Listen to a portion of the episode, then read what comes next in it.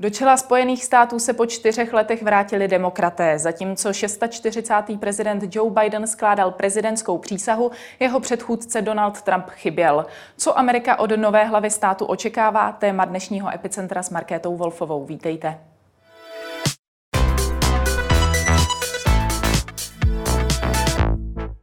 Ve studiu je se mnou někdejší velvyslanec ve Spojených státech Michal Žantovský. Dobrý den. Dobrý den, děkuji za pozvání.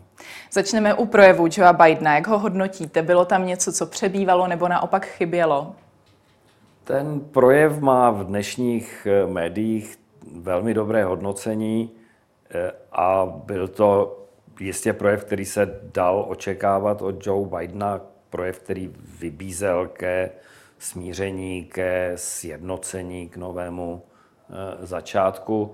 Eh, mně tam trošku chybělo nějaké gesto vůči té poražené menšině, vůči těm 74 milionům Američanů, kteří hlasovali pro eh, Donalda Trumpa a pokud se má Amerika sjednotit, pokud má dojít k překročení těch přehrad, tak i tyto lidi bude muset Joe Biden oslovovat, ale to možná je otázka věcí příštích. Hmm. On konec konců říká, že chce být prezidentem opravdu všech Američanů. Dá se očekávat, že se to skutečně stane a přiblíží se třeba právě venkovu? Eh, já myslím, že to říká každý zvolený prezident eh, a nejenom Američanů, Čechů nebo kohokoliv. Ta rétorika je celkem předvídatelná. Otázka je, jakými činy Eh, tu eh, retoriku bude doprovázet a to zatím ještě nevíme. Hmm. A když bychom měli ještě zhodnotit celý průběh inaugurace, které, která byla poznamenaná právě jak pandemii koronaviru, tak i útokem Trumpových stoupenců na Kapitol, a jak to na vás působilo? Bylo to hodně poznamenané všemi těmito událostmi? Bylo. Eh, jako na mě to, jako na pamětníka působilo dost stísňujícím dojmem. Já jsem se zúčastnil dvou Eh, vlastně prezidentských inaugurací prezidenta Clintona a eh, i při těch jiných eh, je na ulicích 100 tisíce lidí, kolem 200 tisíc lidí je obyčejně v prostoru toho, té promenády národní ve Washingtonu před Kapitolem. Tentokrát bylo uděleno, tuším, tisíc vstupenek, to znamená pro každého kongresmana a jednoho jeho hosta. Eh, také ten eh, průvod slavnostní, který eh, potom prezident zvolený a už tedy po přísaze vykonává po cestě z kapitolu do Bílého domu, tak ten normálně lemují zástupy nadšených lidí. Je tam spousta transparentů, praporů, všeho. Eh, to všechno bohužel eh, tentokrát chybělo, ale jistě dokážeme eh, pochopit příčiny, proč tomu tak muselo být. Hmm. Kromě jiného taky chyběla tradiční prohlídka oválné pracovny ještě s předchůdcem, tedy Donaldem Trumpem a jeho manželkou. Ten se rozhodl opustit Bílý dům mnohem dříve. Jak hodnotíte tento krok? Je to jakýsi úprk nebo se to nedá více prezidentovi vytýkat? Eh, ano, to bylo něco jiného, protože to si nevynutili eh, okolnosti pandemie nebo těch bezpečnostních opatření. To bylo eh, osobní gesto prezidenta Trumpa a bylo to podle mého názoru, to bylo gesto nehodné prezidenta. I ten poražený prezident se má, a třeba i když má výhrady proti způsobu své porážky nebo legitimitě své porážky, tak kvůli eh, právě té, tomu úřadu, který zastává, kvůli eh, občanům americkým se má s tou situací vyrovnat eh, důstojněji. Toto se nestalo od roku 1869, hmm. že by ten odcházející prezident nepředal vlastně osobně tu moc tomu prezidentu nastupujícímu a právě to předání ten způsob té kontinuity eh, té demokratické moci je něco, co je symbolicky strašně důležité a to při té včerejší ceremonii chybělo. Hmm.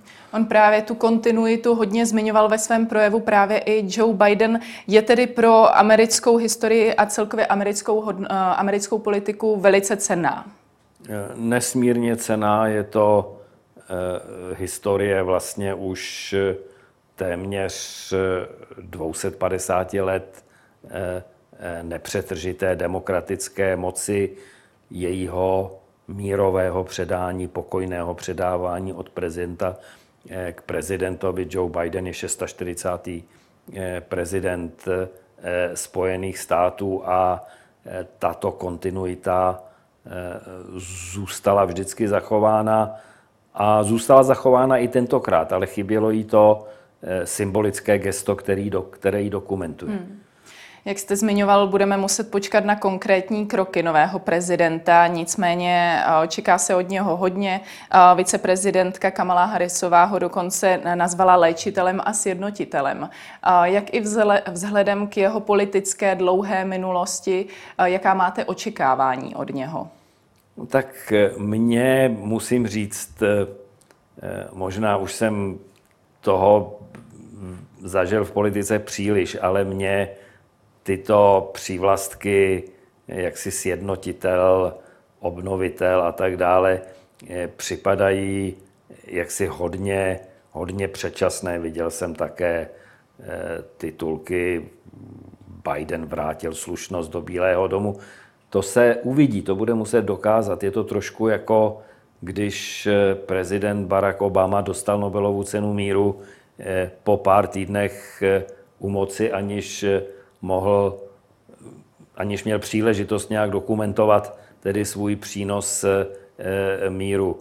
Ale rozhodně Biden předpoklady pro to, aby naplnil tyto naděje má, ale jestli je splní, to je vždycky otázka teprve historie, která se bude před námi odvíjet. Hmm.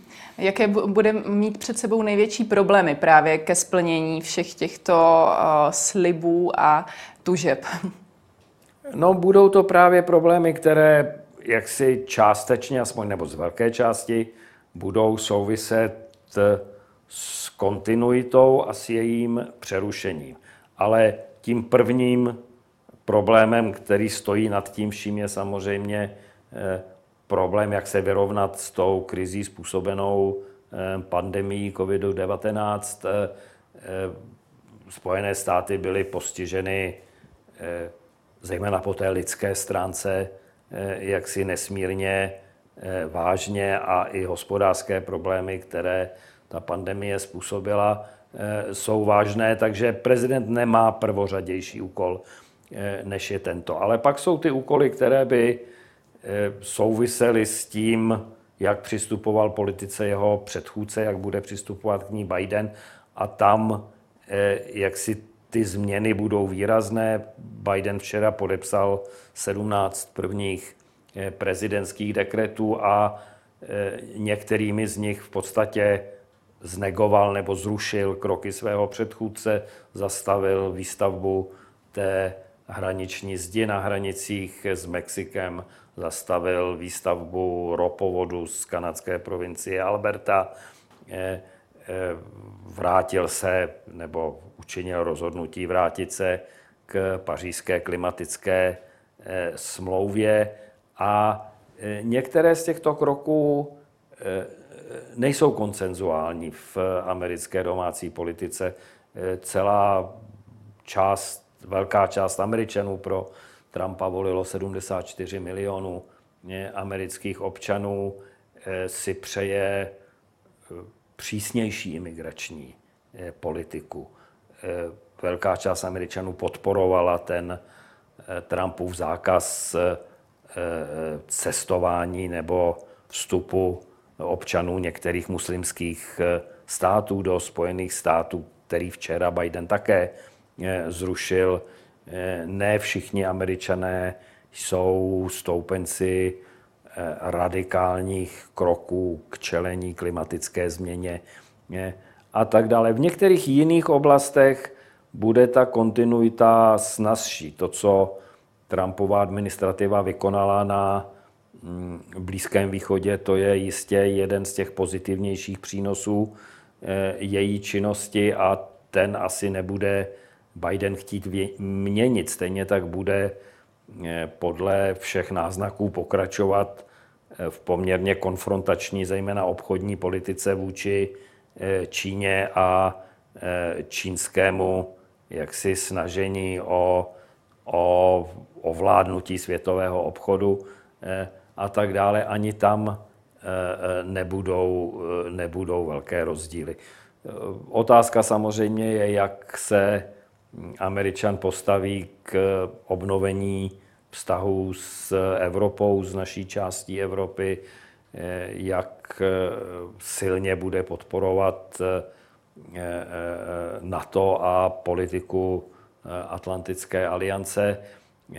Ale pokud bude chtít sjednotit Spojené státy, bude muset být s těmi konfrontačnějšími kroky být poměrně opatrný a rozhodně by je měl asi v čase rozkládat, protože jinak narazí na velmi silný odpor jak v americkém kongresu, tak Eh, mezi americkými občany obecně. Hmm. Dá se vůbec předpokládat, počítat s tím, že by za ty následující hmm. čtyři roky mohl se v americké společnosti utlumit uh, ten typický trumpismus, nebo dokonce úplně vymizet, anebo je to hodně milná představa? O tom se vedou spory podle řady eh, pozorovatelů. Je, není Trump Eh, tvůrcem trumpismu, ale dítětem trumpismu. Eh, je, eh, jak si stělesňuje nějakou politickou, politické směřování a puzení, které existovalo už před ním a jistě bude existovat i po něm do této míry. Je to samozřejmě pravda. Také je pravda, že ten americký kongres, i když vlastně obě jeho komory teď ovládnou demokraté, tak je eh, vlastně rozpolcený. Ta demokratická menšina, většina je velmi těsná ve sněmovně reprezentantů a vlastně nulová eh, v Senátu bez podpory viceprezidentky Harrisové, která teď bude mít ten rozhodující hlas. Eh, a podle procedurálních pravidel, která existují v americkém senátu, bude mít ta republikánská menšina vlastně možnost eh, blokovat eh, celou řadu legislativních opatření, které by si eh, přála Bidenová administrativa. Takže já si nemyslím, že na po čtyřech letech Bidenova vládnutí přestane trumpismus nebo ta populistická, nacionalistická podoba eh, politiky, kterou Trump představuje, že přestane existovat, ne, budeme se s ní potýkat nadále. Hmm. A jaké jsou ty otázky, eh, ve kterých se demokraté absolutně neschodnou a ve kterých jsou nejednotní a mohlo by jim to přinést problémy? To jsou eh, zejména problémy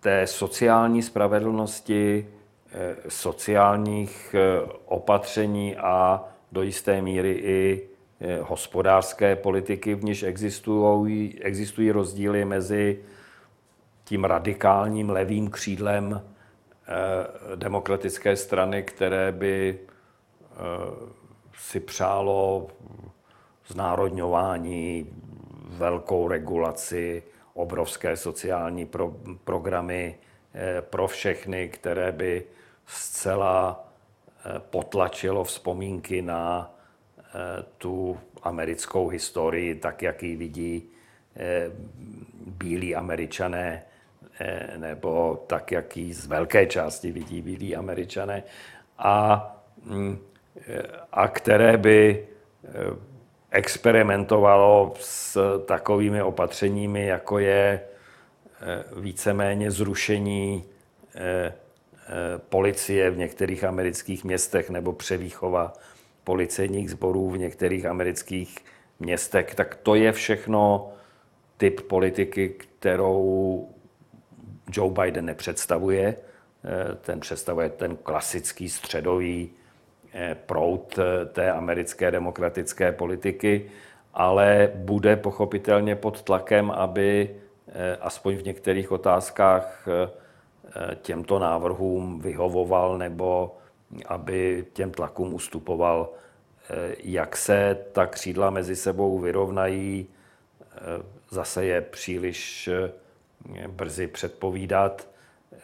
Pochopitelně jedna věc, která je bude, bude tlačit dohromady, je ten odpor z republikánské strany, na který se můžou spolehnout. Hmm ale e, jestli to bude stačit k tomu, aby překonali svoje vnitrostranické rozdíly, nevím, spíš o tom pochybuju. Hmm. Dlouhodobě problematickou otázkou je v Americe zdravotní péče, která uh, vlastně s koronavirovou pandemií hodně zesílila. Uh, dokonce hodně lidí říká, že je to právě uh, pandemie, která zlomila Donaldu Trumpovi vás že jinak by vlastně měl velkou šanci obhájit prezidentství. Nakolik si myslíte, že bude právě na Joea Bidena kladen důraz, aby skutečně tuto pandemickou otázku vyřešil a řešil ji mnohem lépe než Donald Trump?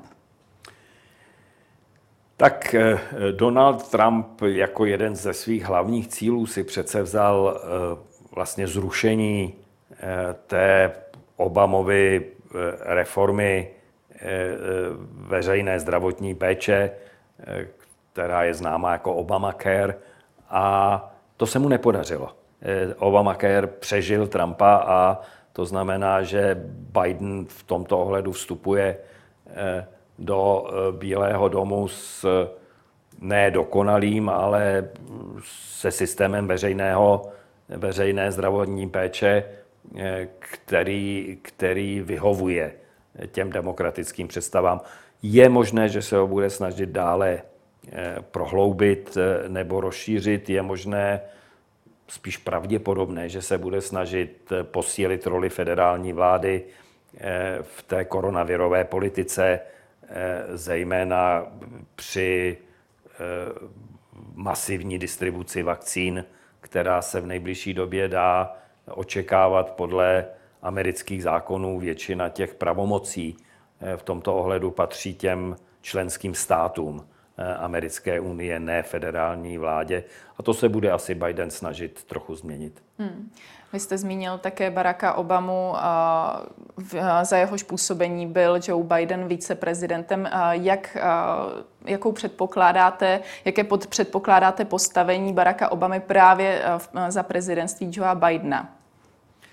No tak ten, eh, ten předchozí prezident eh, objednoho vlastně v Bidenově případě, eh, jak si může hrát a často hraje Eh, roli takového hodného kmotra nebo strýčka, který blahoskloně přihlíží eh, tomu, co dělá jeho nástupce a v těch správných okamžicích ho chválí, ale je nebezpečné a považuje se za nevhodné, aby se, aby se bývalý prezident snažil přímo zasahovat do tvorby té prezidentské Eh, politiky, ale eh, dobrý prezident využívá svých předchůdců a nejenom ze své strany, ale i z těch stran eh, protivných.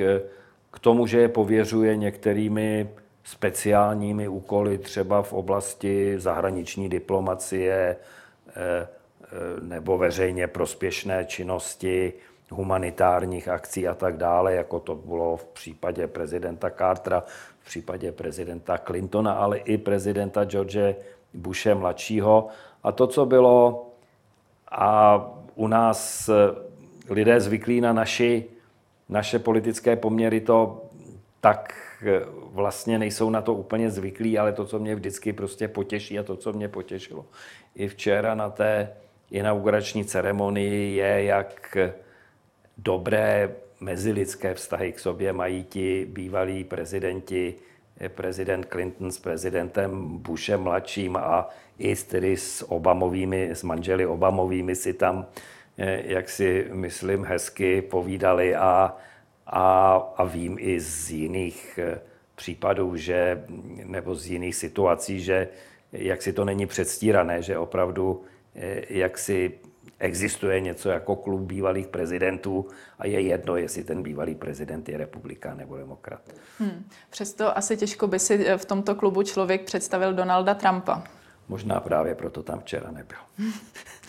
A s prezidentem samozřejmě do Bílého domu přichází také první dáma. A co se dá očekávat právě od Bidenovy ženy a ve srovnání právě s Melanie Trumpovou, v čem budou odlišné? Tak Melanie Trumpová byla, abych řekl, ve velmi svízelné situaci a na jejím neverbálním chování během těch čtyř let to bylo eh, často poznat, že se necítila úplně svá po boku eh, Donalda Trumpa, že eh, možná se někdy cítila trošku trapně z toho, co on říká nebo dělá. A navíc jako američanka vlastně první generace i ta její angličtina není angličtinou rodilého američana. Jsou tam ty slovanské eh, tóny, eh, jsou tam citelně slyšitelné. V tomto mm, ohledu bude mít Jill Bidenová jaksi daleko přirozenější eh, postavení. Také jsou s Joeem Bidenem spolu už několik desetiletí je vidět, že nemá problém s veřejným vystupováním. Je to eh, z toho, co vím, jaksi žena, která je ve společnosti velmi oblíbená, eh, velmi, velmi přirozená, je eh, podstatně mladší než Joe Biden, takže může tam vnést do Bílého domu i trochu mladistvější energie. Hmm. Takže já, já si myslím, že ona, ona bude úspěšná první dáma, aspoň tak na mě působí. Hmm, co se týče toho věku, Joe Biden uh, je nejstarším prezidentem. Uh, může mu to tvořit nějakou nevýhodu? Já myslím, že to je strašně individuální a, eh, a mezi jiným to také, jak si ukazuje, obrovský posun té situace v oblasti dlouhověkosti a i v tom, jak se na dlouhověkost pohlíží. Prostě sedmdesátka eh, znamenala ještě před několika desítiletími eh, začátek té poslední, eh, posledního období stáří. Dneska je sedmdesátka no, starší střední věk. Jo?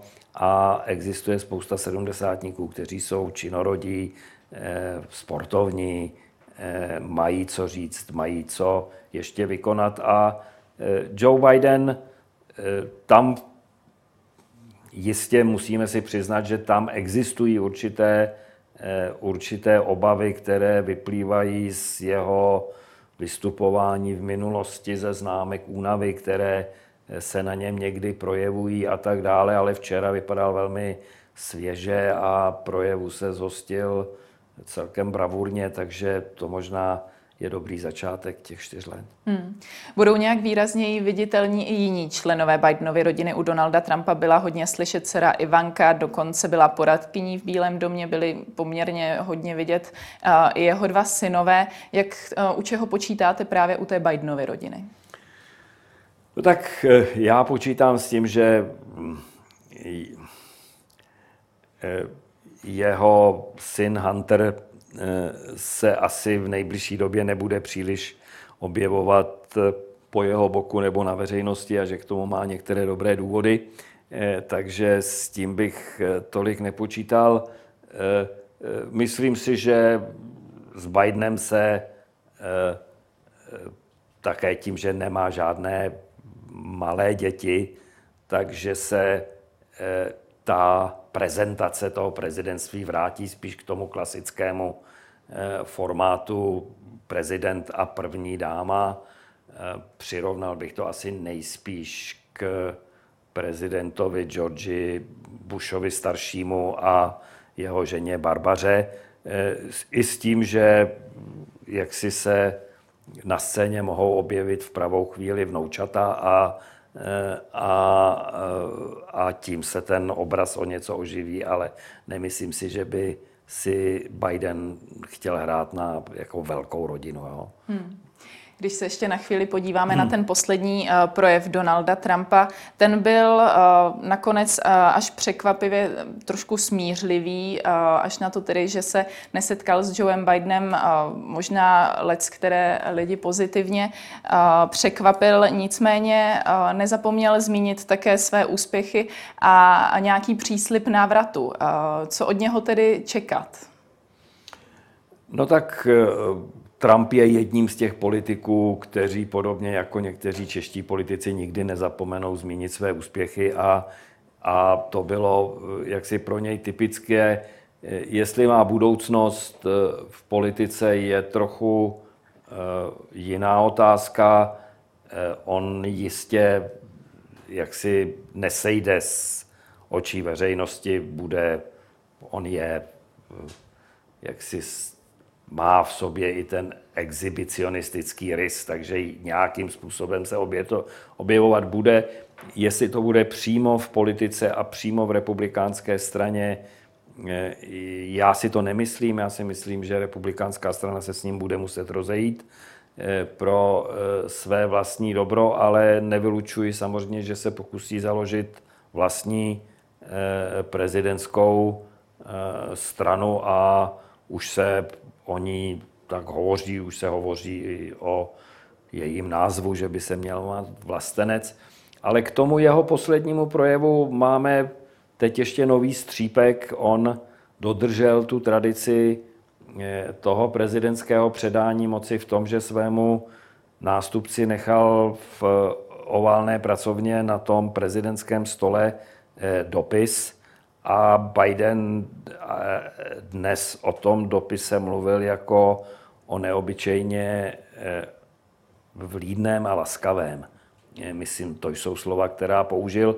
Takže to je další jaksi známka toho, že Donald Trump nakonec se přece jenom eh, přemohl a alespoň v některých ohledech jednal tak, jak se od amerického prezidenta očekává. Hmm. Washington Post s koncem uh, Trumpa v Bílém domě uvedl, že za čtyři roky se dopustil, dopustil nyníž bývalý prezident na 30 tisíc nepravdivých a zavádějících výroků. Uh, stalo se podle vás lhaní či klamání běžnou součástí projevů právě Donalda Trumpa?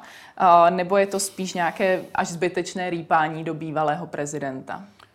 Je a není. Donald Trump jistě ten, to procento těch nepravdivých nebo smyšlených výroků u něj bylo výrazně vyšší než u, eh, u jiných amerických prezidentů nebo eh, jiných politiků čelných eh, v jiných zemích, ale to neznamená, že ti druzí vždy mluví pravdu nebo že se nedopouštějí takových výroků.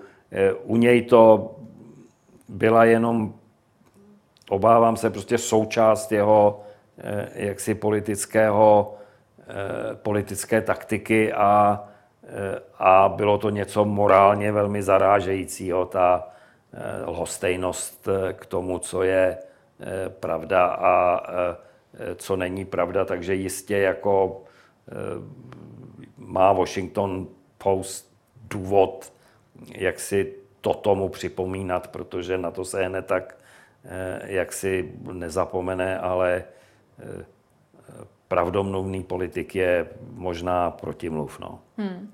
Je to třeba zvykem, že takovéto mediální ohlednutí za to, za tím, co bylo u prezidenta špatně, nebo to byla spíš výjimka od Washington Post? No, víte, e,